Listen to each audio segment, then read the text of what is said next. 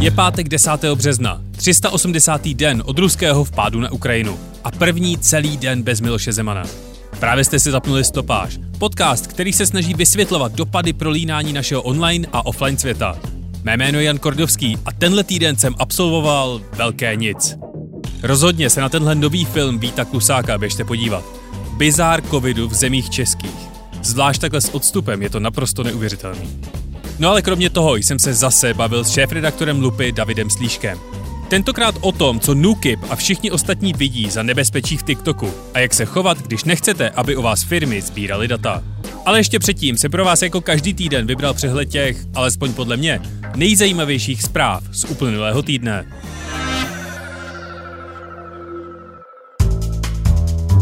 Čína oznámila plán na založení nové vládní instituce. Ta má regulovat zprávu a fungování datových úložišť umístěných v Číně.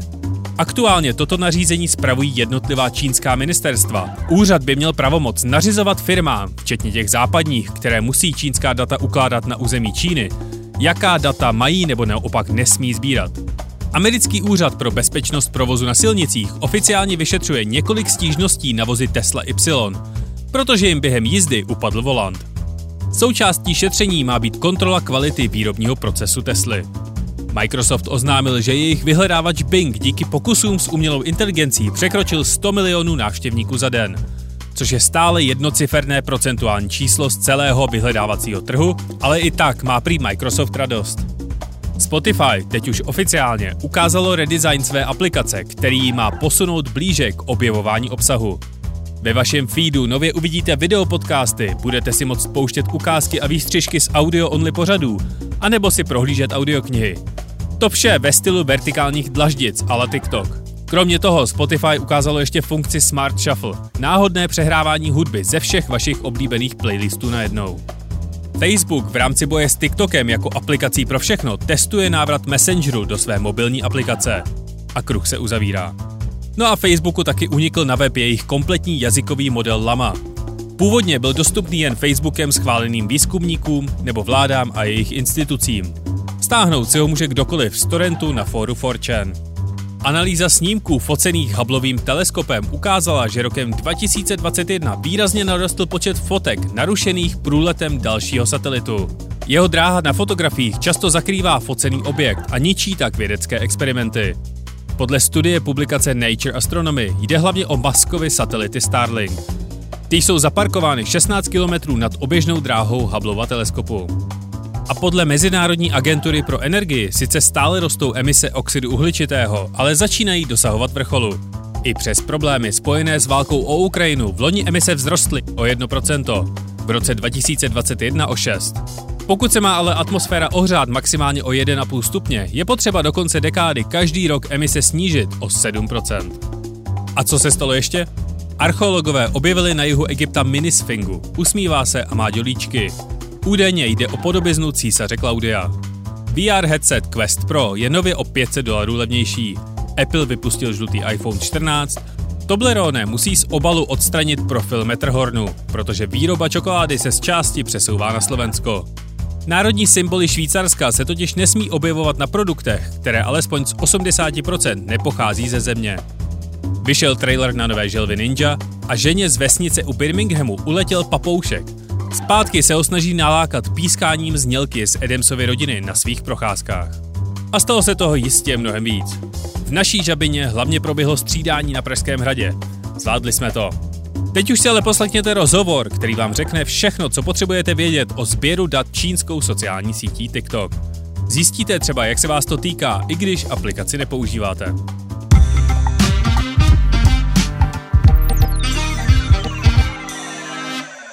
Vláda za vládou po celém západním světě zakazuje TikTok na svých zařízeních. Amerika se administrativně připravuje k zakázání celé téhle sociální sítě původem z Číny. Ve středu se vyjádřil i Český úřad pro kybernetickou a informační bezpečnost, který označuje nainstalovaný TikTok jako vysokou hrozbu a doporučuje si aplikaci smazat.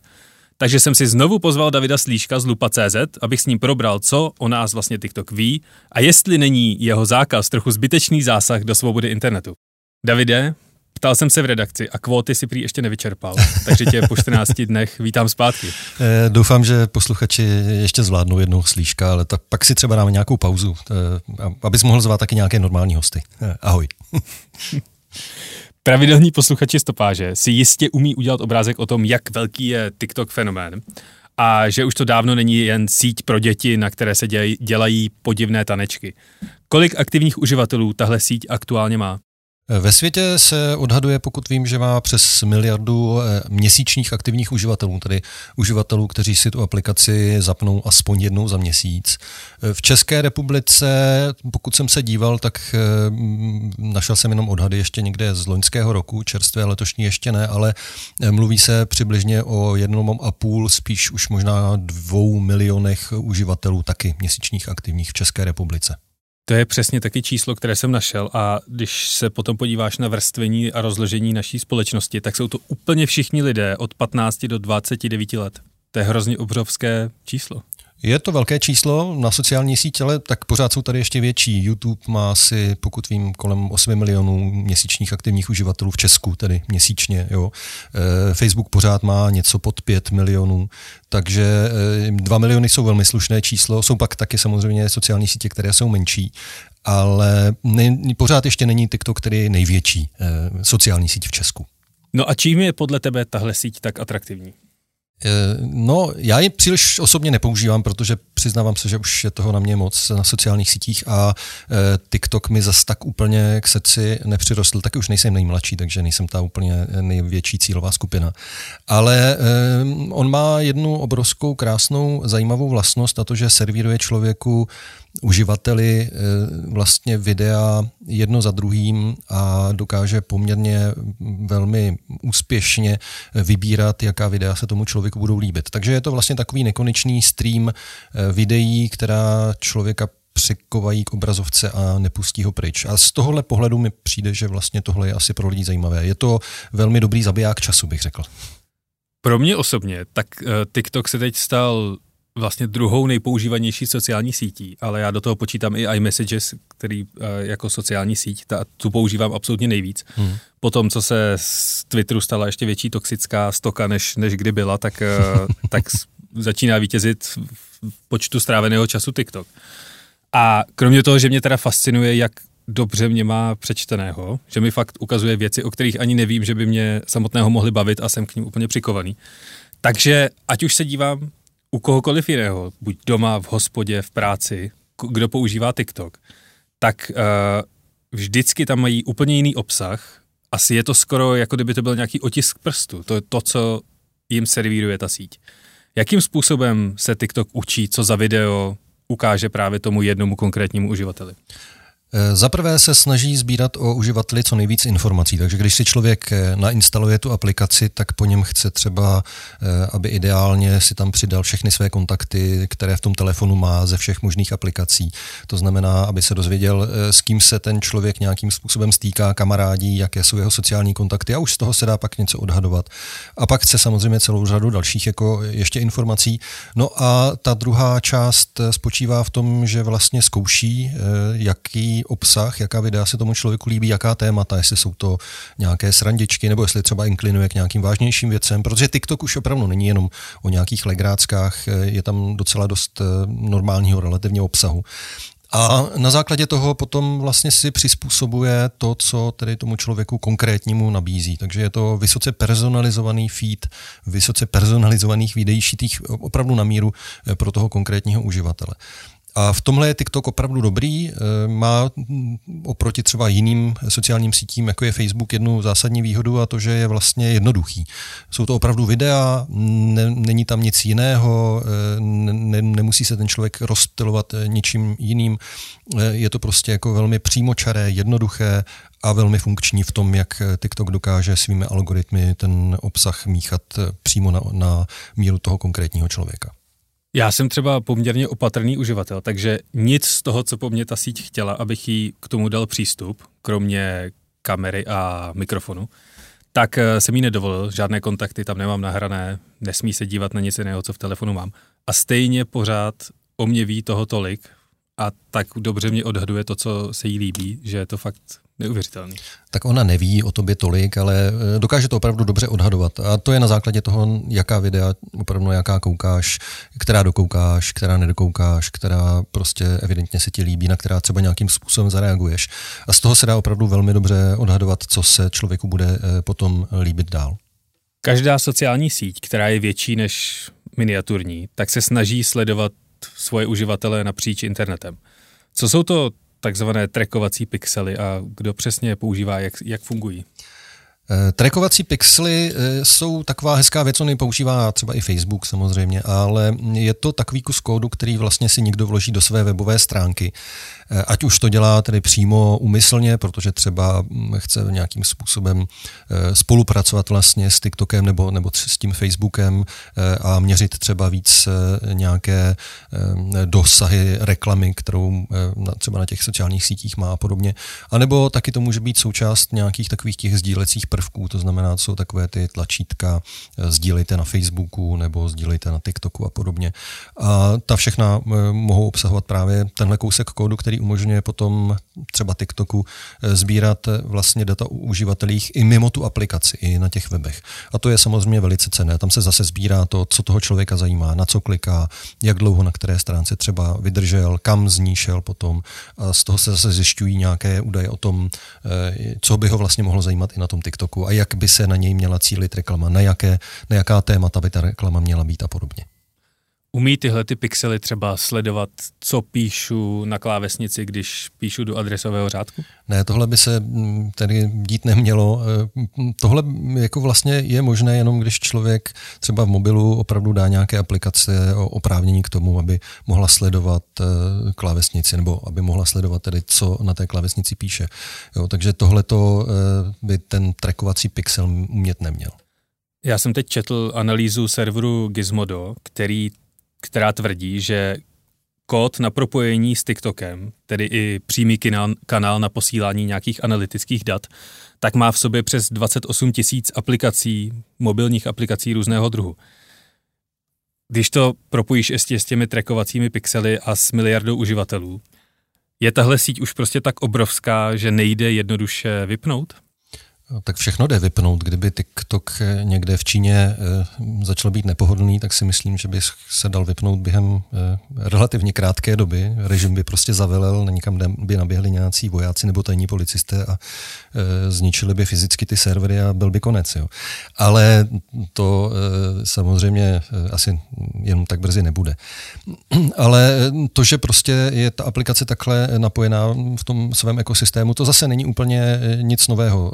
Vlastně vlastně dělají to podobně i ostatní aplikace. A říkám, je to třeba přes ty různé sdílecí prvky, které známe z Facebooku. Facebook je tím známý už dlouhá léta, že tímhle způsobem se rozrostl i mimo ty své vlastní aplikace a je na webech, je v jiných aplikacích, všude, kde vlastně někde máte nějaký, eh, nějakou možnost eh, toho Facebookového tlačítka, nebo někdo si nasazoval třeba na weby diskuzní modul Facebooku, takže mm, tam pod články se třeba diskutovalo v tom Facebookovém prostředí a zároveň se to dávalo někam eh, na profily těch lidí na Facebook. Všechny tyhle věci prostě umožňují i to, aby se sbíraly nějaké informace o chování těch uživatelů.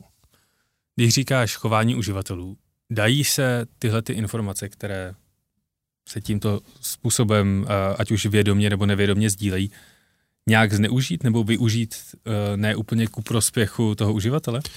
Zase eh, záleží na spoustě okolností. Eh, většinou ty informace, které se u nás sbírají v těchto aplikacích, tak eh, jsou sbírány kvůli cílení reklamy. A to vlastně eh, se dá si těžko říct, nebo takhle, to záleží na každém z nás, jestli to, že je na něj cílená reklama, bere jako nějakou osobní újmu, anebo jestli se s tím smíří, protože pak má třeba nějaké služby na internetu zadarmo. To je asi trošku větší filozofická debata o tom, jak internet funguje, jaké business modely na něm jsou. Ale jsou třeba příklady dneska už, kdy eh, některé informace, které ty eh, firmy sdílejí, tak můžou být pro některé skupiny obyvatel vlastně nebezpečné. Ve Spojených státech momentálně se dostávají do problému třeba uživatelky, které například někde řešily nějaká témata na sociálních sítích týkající se potratů a nebo vyhledávali nějaké prostě kliniky, které tyhle služby poskytují. Protože nedávno, to asi možná posluchači ví, se ve Spojených státech výrazně změnila legislativa. V řadě států jsou potraty vlastně nelegální a podobně. A ty státní úřady teďka eh, se snaží požadovat ta data o tom, co třeba některé uživatelky dělali eh, právě po těch provozovatelích různých sociálních sítí a online služeb. A tohle je najednou eh, vlastně mm, informace, která z hlediska toho, jak, proč vlastně předtím ta, tě, ty, ty online platformy tuhle informaci sbíraly jenom pro uh, nějaké cílení případné reklamy, tak to byl účel, který byl vlastně poměrně nevinný relativně, ale najednou uh, v, se z té informace stává poměrně výbušná a nebezpečná věc, protože třeba těm uživatelkám za to můžou potom ve výsledku hrozit nějaké postihy nebo prostě policie může popotahovat za to, že třeba prostě opravdu něco udělali, co by teda podle zákona neměli. Takže potenciální nebezpečí tady je vždycky. E, nehrozí podle mě úplně většinou tady z mm, jako tábora těch provozovatelů těch online služeb, které ty informace sbírají, protože ty mají opravdu jasný a jednoduchý záměr. Oni chtějí prodávat ten reklamní prostor, chtějí cílit reklamu a chtějí na tom vydělávat peníze. Ale když se tohle to spojí třeba s nějakým režimem typu Čína, nebo se to spojí prostě s nějakým, eh, dejme tomu, nešťastným zákonem typu prostě eh, Spojené státy teď, tak z toho může být samozřejmě do budoucna i problém. No a v posledních měsících a hlavně intenzivně v posledních týdnech, tak eh, instalaci TikToku na vládní zaka- zařízení zakázala Velká Británie, Kanada, Austrálie, částečně i Spojené státy, Evropská komise. Proč se k tomu po x letech fungování této sítě rozhoupali až teď? No to já právě nevím. Eh, tuhle otázku jsem si přesně kladl a eh, vlastně trošku to vypadá až jako jako kdyby teď se nějak jako dohodli eh, jednak některé tedy státy dohromady a pak i některé instituce a najednou ten TikTok začali omezovat protože opravdu to je otázka teď posledních pár týdnů, eh, kdy najednou Evropská komise, teď Česká republika, že jo, Spojené státy, je toho prostě najednou strašně moc. Ale nechci být úplně tady eh, nějak jako vymýšlet tady nějaké konspirační teorie. Je možné, že prostě eh, tajné služby přišly na něco, co nemůžou zveřejnit, ale ty orgány to ví, takže jako se chovají podle toho. To je moje čisté jako jedna spekulace, jak, proč to vlastně teďka může být všechno takhle najednou. Nebo eh, je to spíš možná nějaké politické rozhodnutí, protože podle mě všechny tyhle ty pokusy o blokování nebo omezování TikToku eh, jsou víc než nějakými kyberbezpečnostními zájmy eh, řízeny politicky. My mám, víme teď, že tady máme nějakou zemi, Čínu, která potenciálně do budoucna nemusí být eh, západu úplně přátelská, a tak eh, vlastně politici, kteří vedou státy, tak se eh, rozhodli, že vlastně preventivně raději budou omezovat nějaké možnosti, jak třeba přes TikTok by Čína mohla čerpat nějaké informace tady o občanech a jak by mohla třeba se nějakým způsobem dostávat i do těch kritických systémů. A to bych chtěl zdůraznit, že vlastně všechny ty zákazy zatím se týkají Eh, nebo bezpečnostní doporučení se netýkají těch obyčejných občanů, ale týkají se opravdu kritických informačních systémů, to jsou sítě eh, například mobilních operátorů nebo sítě, na kterých běží důležité státní systémy a tam eh, se ta opatření snaží prostě zamezit tomu, aby vůbec ten TikTok do těch sítí třeba přes mobil zaměstnanců měl nějaký přístup a mohl tam potenciálně, možná někdy v budoucnu sbírat nějaké informace nebo něco nějak škodit. Jo. Tak to jenom jsem chtěl takhle vypíchnout, že opravdu zatím se to netýká těch obyčejných uživatelů TikToku. Takže jde opravdu o tuhle tu bezpečnostní hrozbu a nikdo třeba nenaznačuje, že by TikTok mohl ovlivňovat myšlení mladých uživatelů na západě tím, že jim bude pouštět čínskou propagandu. A to s tím souvisí. No. To je prostě jedna věc je sběr informací e, o lidech e, a samozřejmě e, to může být potenciálně problém, i když já zatím nevím vlastně, co by na základě toho mohlo hrozit. A druhá věc je samozřejmě i možné šíření propagandy nebo e, nějakých prostě videí, obsahu, které se budou snažit třeba nabourat tady nějaký jako sociální smír nebo něco podobného. Nevím, nevidím úplně přímo samozřejmě do hlav těch lidí, kteří ta opatření vymýšlejí.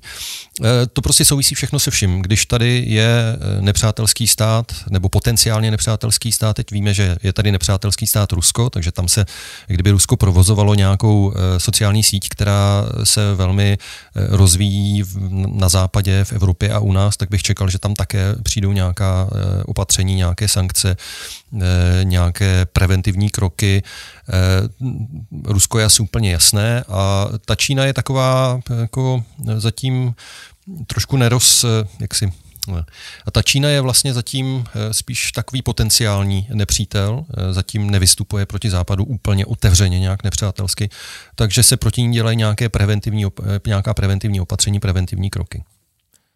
Tenhle týden s varováním proti instalování TikToku přišel i náš NUKIP, Národní úřad pro kybernetickou a informační bezpečnost. Jakou hrozbu uvedl, že v TikToku vidí? Je to vlastně to, o čem jsme mluvili, je tam ten sběr informací. Eh, NUKIP vlastně říká, že TikTok sbírá eh, celou řadu informací, které nepotřebuje pro své fungování, což je takový hezký eh, obrat, ale dejme tomu, můžeme se bavit o tom, jestli TikTok nepotřebuje informace, které na základě kterých cílí reklamu ke svému fungování, nebo jestli je potřebuje ke svému fungování, ale to je asi zbytečná debata. A pak samozřejmě se tam hodně mluví o té Číně a o tom, že v Číně platí zákony, které všechny čínské firmy eh, vlastně dokáží přinutit k tomu, aby spolupracovali s tím režimem, aby mu předávali data, aby eh, případně prostě jak si působili ve prospěch toho režimu. A tohle je nějaké potenciální nebezpečí do budoucna, samozřejmě, na které asi teď naše i české bezpečnostní orgány reagují. A zase ta, to varování se týká hlavně těch provozovatelů kritických eh, sítí. Je tam i takové nezávazné varování pro uživatele, že by měli dávat pozor, co všechno prostě TikToku dávají, ale myslím si, že to varování by mělo platit i pro všechny ostatní sociální sítě. Že bychom si měli trošku dávat pozor, co všechno eh, jim povolujeme v tom nastavení, aby sledovali. No a ty tohle, co teď zmiňuješ, že eh, by čínská vláda má teoreticky přístup k datům, které TikTok sbírá, tak to TikTok mm, popírá a vždycky to popíral a, a s každým dalším tímhletím posunem uh, blíž a blíž k nějakému celoplošnějšímu zákazu TikToku, tak tahle síť přijde vždycky s nějakým novým pozitivním krokem, aby ukázala, jak spolupracuje a jak to myslí se Západem dobře. A když vyčtu něco z posledních pár měsíců, tak je to omezení doby užívání pro teenagery, přesun datových center do Spojených států, Teď ve středu TikTok oznámil, že data evropských uživatelů budou jen na serverech v Irsku a Norsku a jakýkoliv přesun jinam musí projít auditem třetí strany. TikTok zpřístupnil svoje kanceláře a servnovny v, ve Spojených státech. A ta firma dokonce zřídila speciální centrum pro novináře, kde si můžou prohlédnout zdrojový kód TikToku i to, jak funguje jejich algoritmus. Není ve finále tenhle ten nátlak. Nespůsobil to, že TikTok je ta nejtransparentnější síť, která tu aktuálně, protože já si nevybavuju, že by Facebook se takhle ohýbal pod kritikou, kterou schytává ze všech stran, anebo když se podívám na Ilona Maska, jak ukazuje obřího fakáče na kohokoliv, kdo mu řekne, že dělá něco špatně. Eh, jako jo, dá se na to dívat tímhle způsobem. Na druhou stranu eh, nevím, jestli někdo dokáže opravdu udělat naprosto detailní bezpečnostní prověrku všeho, co prostě TikTok ve svém kódu a algoritmech má, jestli opravdu to není spíš taková kouřová clona, nebo eh, spíš takový jako PR krok, jak všechny uklidnit. Myslím si, že ale tohle opravdu není ten problém. Jo. Tady, eh, i kdyby TikTok podle mě tady prokázal, že všechno má v pořádku, tak pořád tady bude nad ním vyset prostě ta Čína. Jo. A proto jsem mluvil o tom, že je to víc politické než kyberbezpečnostní opatření, všechno tohle varování, protože prostě e, jsme součástí nějakého tady západního bloku, dejme tomu, tento blok má nějakého potenciálního nepřítele, ať už tedy obchodního, nebo možná v budoucnu i eh, jaksi třeba válečného, doufám, že ne, ale možné to samozřejmě je. Má tady režim, který prostě má za sebou historii dost nepěknou, ať už expanzionistickou nebo vnitřní. Eh, úcta k lidskému životu tam úplně jaksi nefunguje. A prostě se tady politici na tenhle režim dívají s nějakou předběžnou opatrností a já jsem zatím rád, že tedy se na ně dívají s předběžnou opatrností ne nějakých úplně plošných zákazů té aplikace, ale že se opravdu to omezuje na ty kritické systémy. To mně přijde, že vlastně opravdu je na politicích, na, na vládě třeba tady u nás a jejich úřadech, aby, aby o tomhle nějakým způsobem uvažovala, aby tohle to dělala. A něco jiného asi by bylo, kdyby jako přišel někdo s tím naprosto plošným zákazem eh, té aplikace a TikToku. Tam si myslím, že by to možná ani moc nefungovalo a bylo by to spíš kontraproduktivní, ale to eh, je asi jiná otázka. Takže kdyby se zjevil nějaký politik je střáb, který, řek, který by bouchnul do stolu a řekl TikTok v České republice nebude, je to vůbec proveditelné? No, proveditelné je teoreticky všechno. Samozřejmě eh, v Česku už se teď blokují no, tak třeba tady v, naší, v našem prostředí.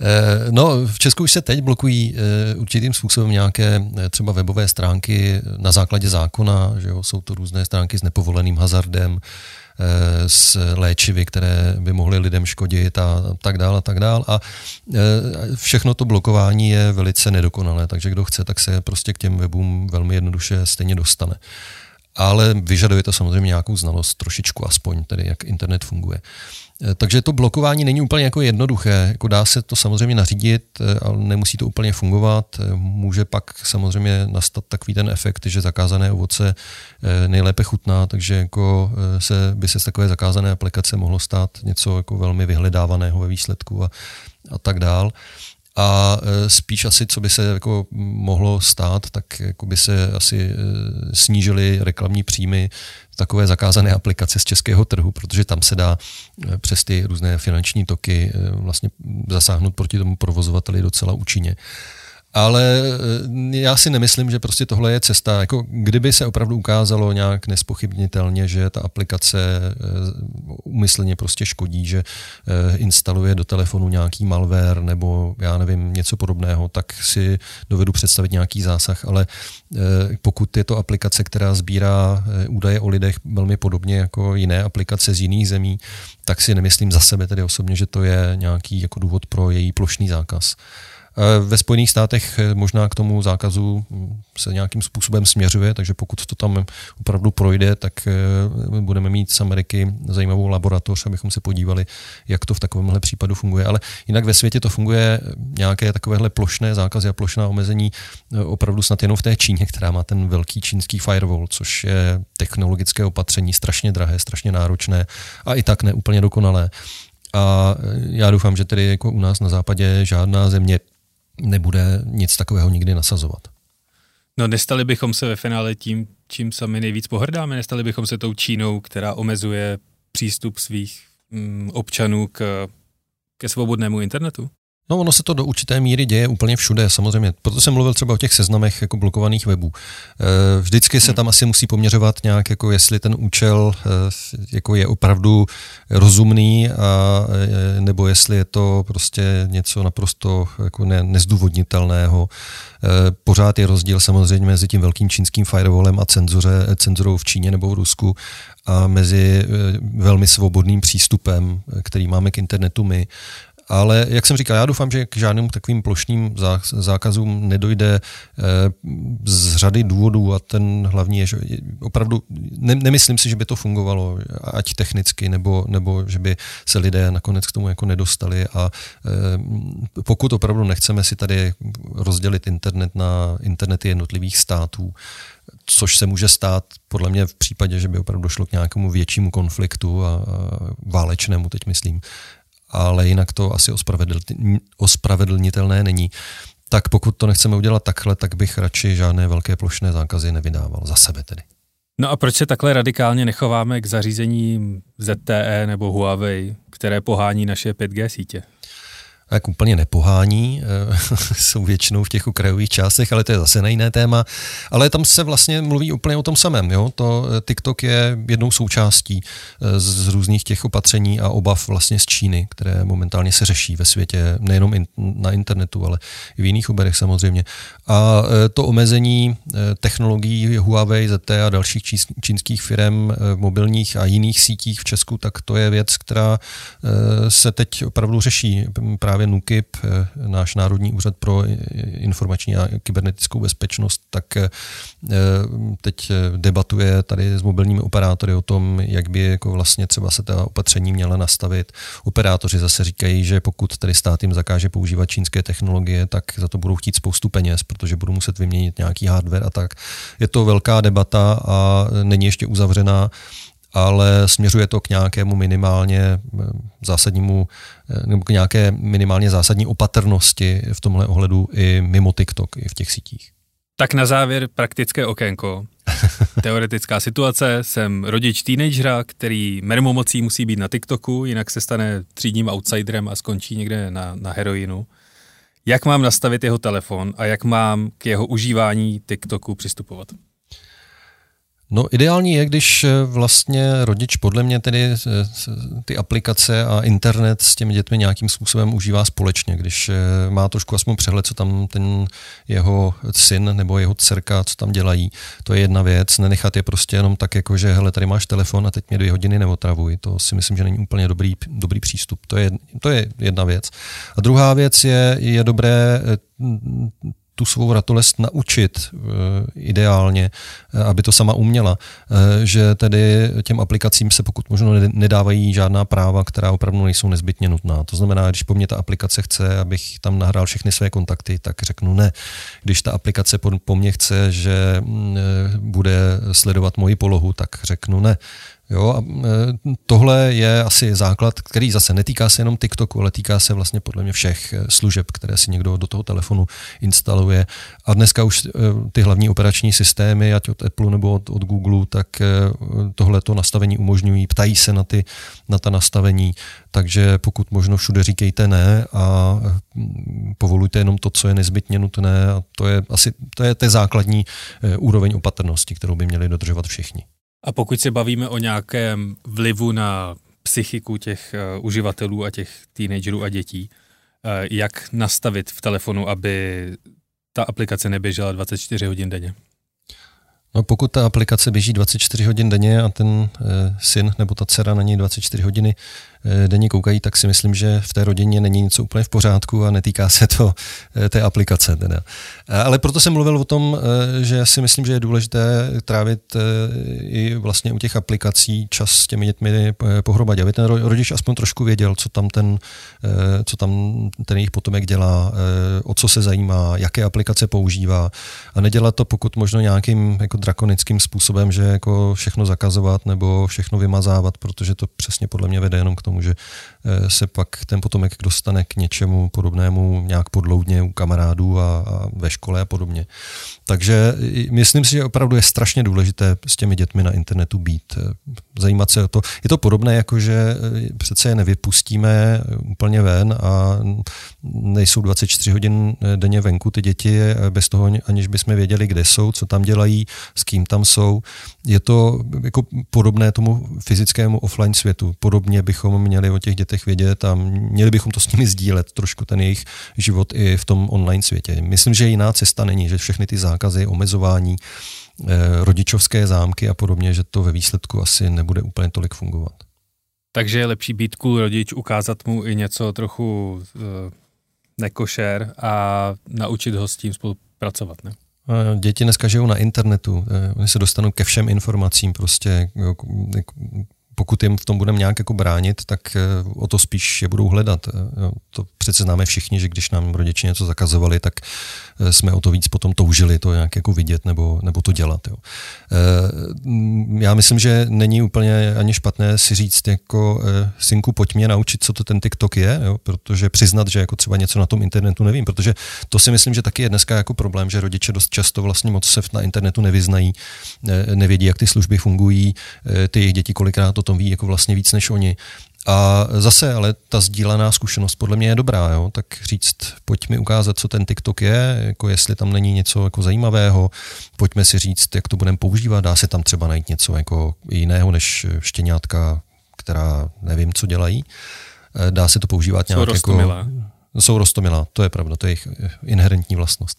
Jo, myslím, že fakt by rodiče neměli podceňovat to, že ty děti na internetu tráví nějaký čas a neměli by je v tom nechávat samotné, to je asi jako základ. No. A pak taky samozřejmě, ne, ne, aby to neskončilo tak, že si ten rodič nainstaluje TikTok a bude tam pak trávit těch 24 hodin sám. Samozřejmě všeho moc škodí, ale to platí úplně o všem. Davide, já ti děkuji za vyčerpávající uh, rozhovor a za spoustu informací. Bylo to, bylo to super. Vyčerpávající v tom smyslu, že jsme posluchače totálně vyčerpali. Tak eh, dobře, doufám, že ne.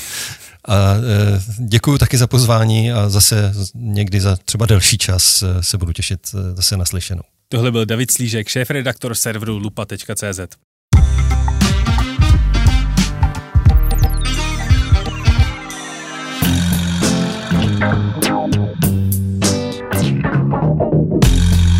A to je ode mě pro tento týden opět a zase vše.